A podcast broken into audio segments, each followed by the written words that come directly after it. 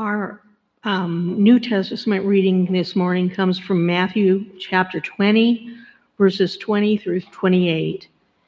Then the mother of James and John, the sons of Zebedee, came to Jesus with her sons. She knelt respectfully to ask a favor. What is your request? he asked. She replied, In your kingdom, please let my two sons sit in places of honor next to you, one on your right and the other on your left. But Jesus answered by saying to them, You don't know what you are asking. Are you able to drink from the bitter cup of suffering I am about to drink? Oh, yes, they replied, We are able. Jesus told them, You will indeed drink from my bitter cup, but I have no right to say who will sit on my right or left, my left. My Father has prepared those places for the ones he has chosen. When the ten other disciples heard what James and John had asked, they were indignant. But Jesus called them together and said, You know that the official rulers in this world lord it over their people, and officials flaunt their authority over those under them. But among you, it will be different. Whoever wants to be a leader among you must be your servant, and whoever wants to be first among you must become your slave. For even the Son of Man came not to be served, but to serve others and to give his life as a ransom for many. Please join me in prayer. Gracious and glorious Heavenly Father, thank you so much this morning for this wonderful, cool fall day. Thank you for the rains you've recently sent. And Lord, we know what's in your plans to send us more at your will. Thank you for this church family and all it means to all of us. Lord, we thank you for the Strebecks and for their gifts to us. Lord, I come to you now and I ask that you bless Ken as he gives your message this morning. Let him speak the words that you've placed in his heart to share with us with courage and boldness. In Jesus' name, amen.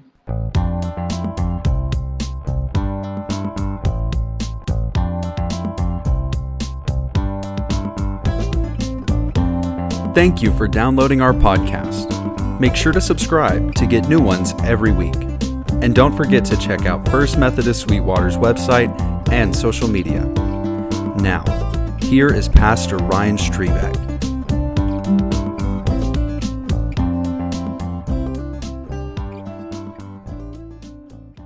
I just want to take just a moment to introduce our uh, guest preacher today. Uh, and many of you know Mr. Ken Becker, but if you don't, this is Ken Becker. And uh, he is, among other things, uh, serves as our lay leader here at First Methodist Church. And so that carries a variety of responsibilities. But one of those, uh, in his case, means every so often he will deliver a sermon here, or uh, he's been known to, he's, he's kind of like the early circuit riders. He'll be, you know, one Sunday he might be in Rotan or he might be in Blackwell or He's gone all over Dorn Chapel, Loraine, uh, and it's just a great service to our community of Methodist churches in the area. But uh, I have to say that one of my greatest joys of ministry here in Sweetwater uh, has been uh, working with Ken and, and working together as we both try to become better preachers. Uh, and so, walking through sermons and talking through different things and working through the, the whole practice of preaching has been a lot of fun. And I have a lot of respect for Ken uh, as a servant, as a leader, uh, and, and now as a preacher. And so, if you would join me in welcoming Mr. Ken Becker. So. Well, he just gave the sermon, so just let us bow in prayer. It's amazing the talent that this church has. To hear Martha, hear Brian, hear Jonathan in the special music. Cindy, that was a great testimony. And thank you for actually preparing them for the sermon when you talked about the next generation, because there's several spots I'll be talking about that. And thank you, Carla, for your prayers. You know, there's many examples of leadership changes in the Bible, similar to what we was talked about in Elijah and Elisha.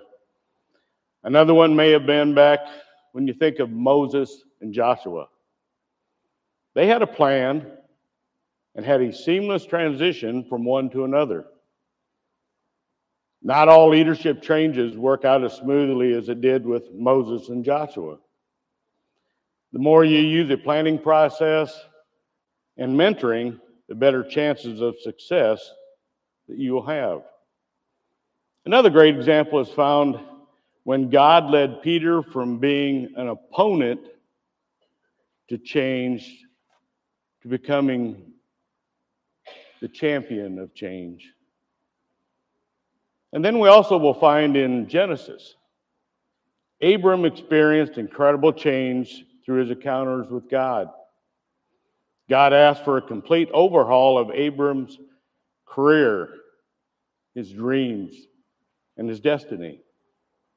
God even changed his name to Abraham to signify the depth of this change. How did Abram respond? Well, it tells us in Genesis 6 15. Abram believes the Lord, or believed the Lord, and he credited it to him as righteous. You know, as I was reading 1 Kings 19, I decided to go back a few verses and starting in verse 5. Then he lay down under the bush and fell asleep. All at once, an angel touched him and said, Get up and eat. He looked around, and there by his head were some bread baked over hot coals and a jug of water. He ate and drank and then lay down again. The angel of the Lord came back a second time and touched him and said, Get up and eat, for the journey is too much for you. So he got up and ate and drank. Strengthened by that food, he traveled 40 days and 40 nights until he reached Horeb, the mountain of God. There is where he went into a cave and spent the night. And the word of the Lord came to him What are you doing, Elijah? He, he replied, I have been very zealous for the Lord God Almighty. The Israelites have rejected your covenant, torn down your altars, and put your prophets to death with the sword. I am the only one left, and now they are trying to kill me too. The Lord said, Go out and stand by the mountain in the presence of the Lord, for the Lord is about to pass by. Then a great powerful wind tore the mountain apart and scattered the rocks before the Lord. But the Lord was not in the wind.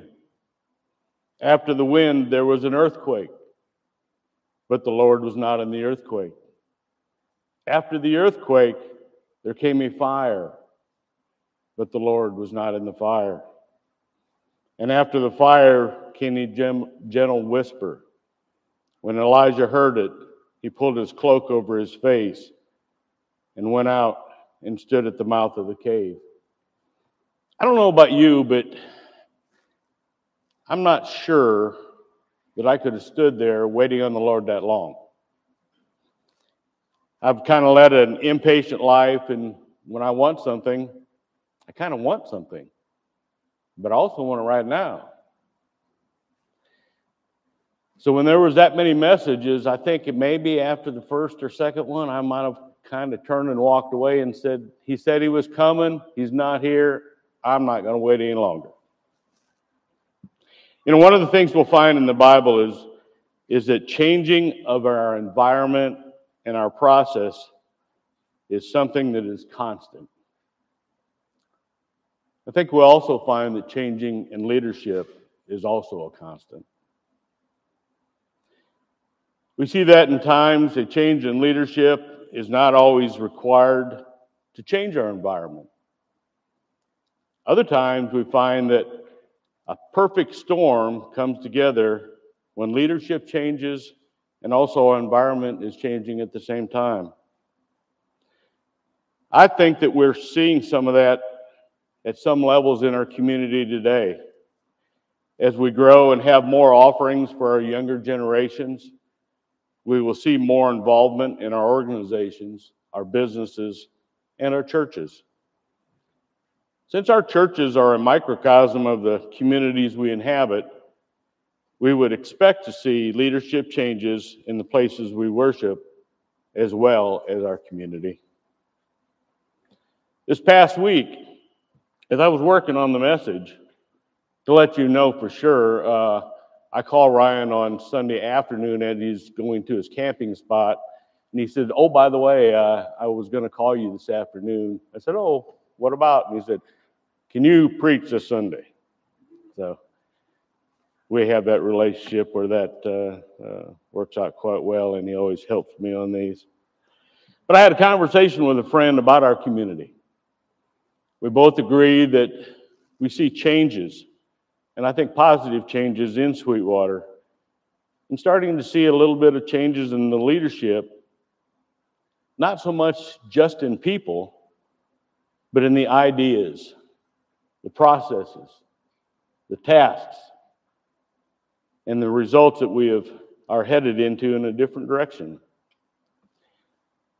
This individual went on to say that they have been seeing more younger families in their church and around the community.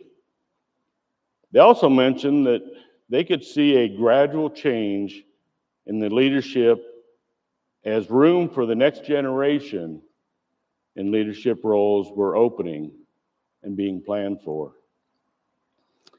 When we look at the qualities and characteristics of a leader, we can learn so much about a, a leader by studying the greatest leader of all, Jesus Christ.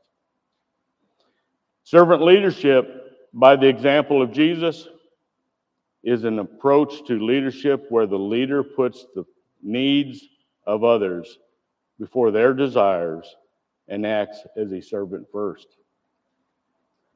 Jesus Christ is the ultimate example of a servant leader, and his life and teachings show us how important it is to lead with love, compassion, and with a servant's heart. As was said in the passage that Carla read, Jesus tells his disciples that leaders should not exercise authority over people. Instead, whoever wants to become great must lower themselves to be a servant. We also find in Scripture that every time God called a leader to a leadership task, God's purpose was to redeem and restore his people through the instrument of that leader. Therefore, biblical leadership does not exist in a vacuum. A biblical leader is an individual called of God to interact with and impact people.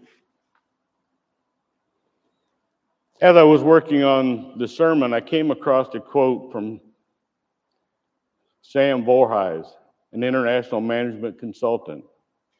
Dr. Sam summarized his article, stated, Go, Growing Through Change.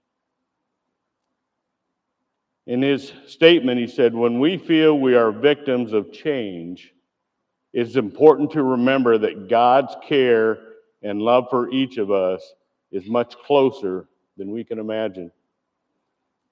Know that He is with you even during those troubled and insecure times.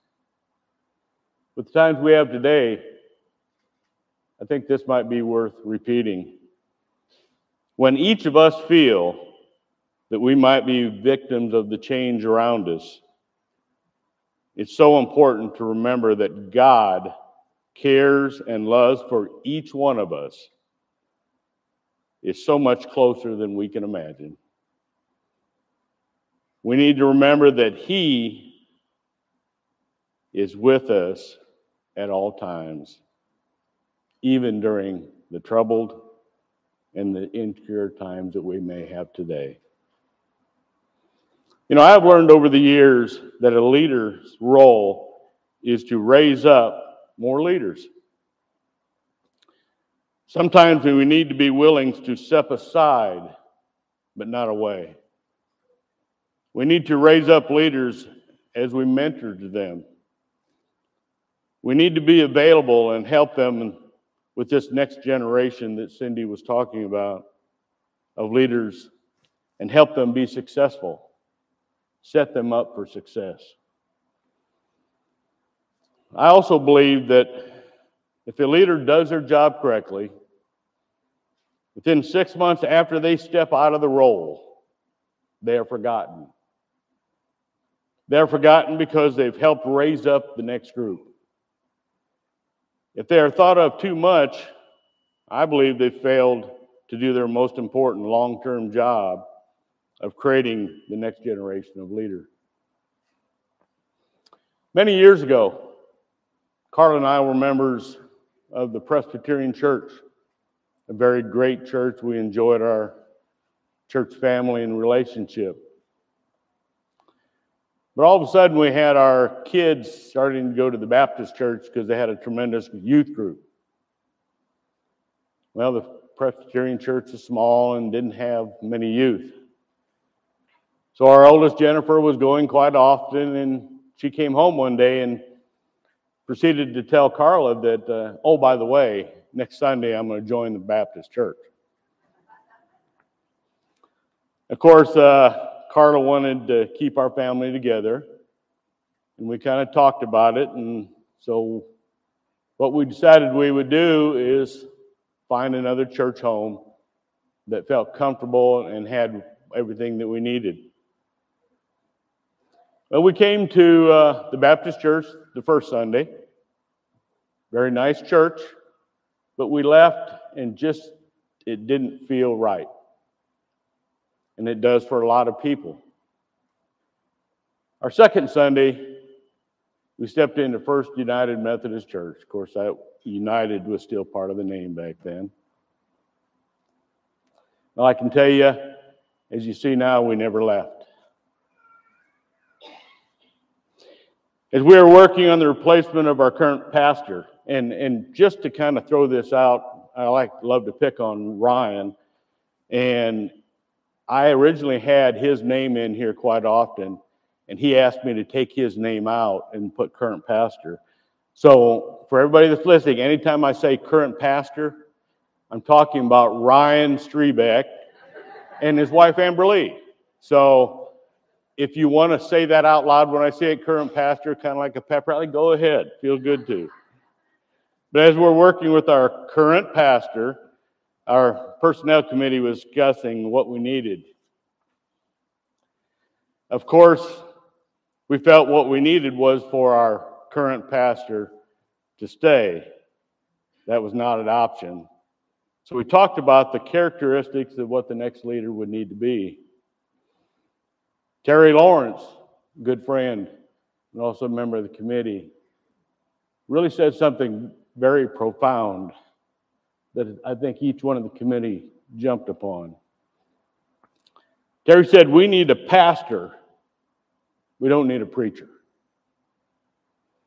And as we started to think about it, we need a pastor that is engaged in our community. We need a pastor that is engaged in our church, in our members. We need a pastor that is engaged in our programs. And we also needed a pastor that brings us biblical studies on Sunday mornings or Wednesday evenings or when you see him at the coffee shop. The group agreed. So we wanted we wanted was someone that is really pretty good in almost everything. Of course, that current pastor, if he stayed, we wouldn't be going through this process. But some of the things we looked at is the preaching was very important. Relationships was really important. Our community and being involved is very important.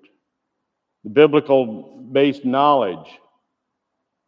Well, going back to Carl and I when we came, the community in this church is why we're here. When we visited that Sunday, we walked into a room full of community leaders and not just a warehouse of knowledge. We felt at home. And that's why we're still here. And that's also why the characteristics we need in our next pastor is a leader of leaders. If you look at Proverbs 11 14, where there is no guidance, a people falls. But in an abundance of counselors, there is safety. That scripture reminds me of First Methodist Church Sweetwater. One of the famous quotes by John Wesley Do all you can, by all the means you can, in all the ways you can, in all the places you can, at the times you can, for all the people you can, as long as you can.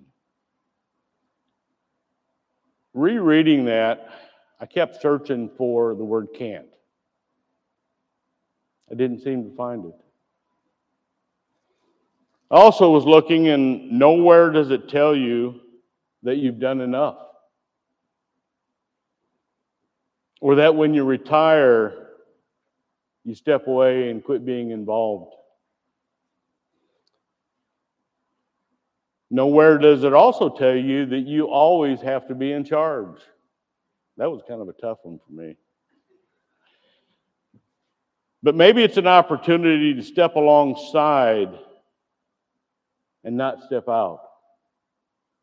Maybe we walk with the next generation of servant leaders. Maybe we do it through one on one guidance and through mentoring.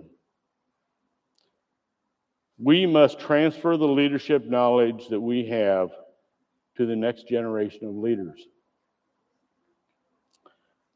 These leaders will make decisions for our children, our grandchildren, for the betterment of humanity and for God's kingdom.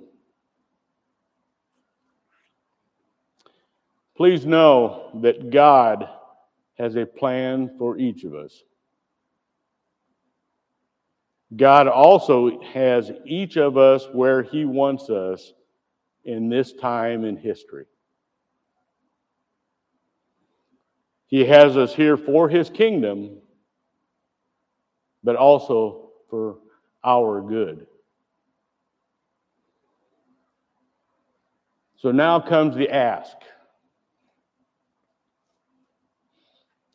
First thing I want each of you to know that you are a leader in the way that God has placed you here, every one of you. What I want you to do is think about the role you play in God's church. Are you an experienced leader that has stepped away and not really sure how to get back involved? Are you an inexperienced joiner that would like to be in a leadership role? Are you someone that's been in a leadership role for a long time and looking for an exit? Or maybe you're somebody that's just in between. I would ask you to pray to God to determine where He wants you to be involved. Another prayer is I would ask you to pray for that someone that you may know that you think might have that leadership quality, but are maybe afraid to step up. Remember, God doesn't always call the prepared, but He always prepares the called. In closing, John 13, 13 through 17. You call me teacher and Lord, and you are right, for so I am. If then your Lord and teacher have washed your feet, you also ought to wash the feet of others. For I have given you an example that you should also do just as I have done for you. Truly, truly, I say to you, a servant is not greater than his master nor is a messenger greater than the one who sent him. If you know these things, blessed are you if you do them.